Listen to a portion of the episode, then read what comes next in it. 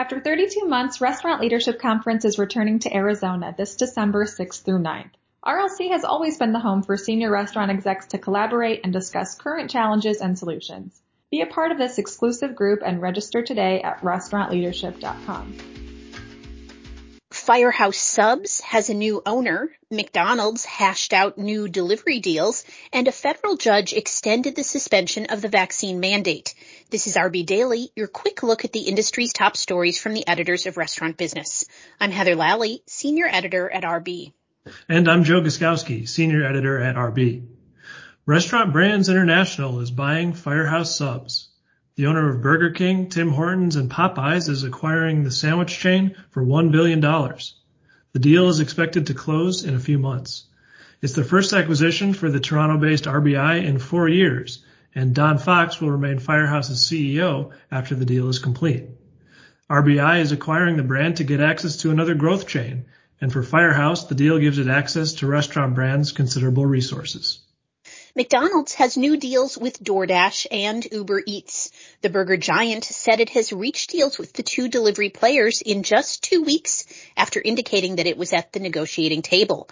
The company said the agreements have better terms for franchisees who pay a percentage of sales on delivery orders. It also provides more delivery integration with McDonald's mobile app. The agreements highlight the growing importance of delivery to restaurant sales. McDonald's said delivery has proven to be incremental to its domestic sales. A federal court has extended its suspension of President Biden's employee vaccine mandate until the constitutionality of the requirement can be decided. The affirmation of the temporary stay imposed by the appeals court about 10 days ago is not expected to have any immediate effect on restaurants, since enforcement is not expected to begin until January 5th. The mandate requires all companies with at least 100 people on their payrolls to require either proof of vaccination against COVID-19 or weekly negative tests from every worker. After nearly three and a half years of negotiations, Burgerville said it has hammered out a labor contract with the union representing the staffs of five restaurants. The regional burger brand said the pact is the first ever labor agreement between a fast food chain and a union, in this case, the Burgerville Workers Union, an affiliate of Industrial Workers of the World. The contract calls for the addition of tipping at the stores along with a 25 cent an hour premium over the minimum wages of Oregon and Washington, the two states where Burgerville currently operates.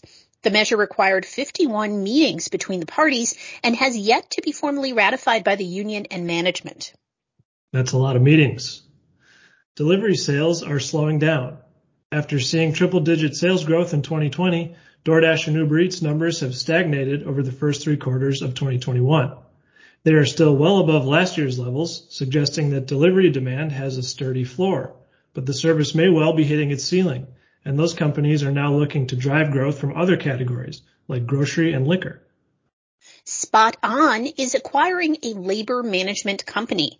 The POS provider purchased Dolce, a provider of software that automates things like payroll, scheduling, and tip pooling. The deal comes as restaurants combat rising wages and staffing shortages and is intended to help them more easily manage labor costs. Terms of the deal were not disclosed. Applebee's is adding Cheetos to the menu. The casual dining chain will sell chicken wings and cheese bites flavored with the puffed corn snack for a limited time. The items are the same as those offered by Applebee's Cosmic Wings virtual brand and appear to be a way for the company to attract a younger audience and get them familiar with the junk food inspired fare. Will there be a pie catastrophe this holiday season? Bakers are reporting a shortage of aluminum pie tins, the latest in a long list of supply chain disruptions that have plagued the industry as it tries to emerge from the pandemic. One bakery owner said once he found pie tins for his shop, they were three times the cost of his typical pans, forcing him to raise the price of his pies. Fingers crossed we don't have a pie catastrophe. Oh, That'll do it for That'll do it for today's edition of RB Daily. Find a new episode every weekday wherever you get your podcasts. I'm Joe Guszkowski. And I'm Heather Lalley. Have a great day. Don't forget, Restaurant Leadership Conference goes to Arizona this December 6th through 9th. Claim your spot now at restaurantleadership.com. Space is filling up quickly.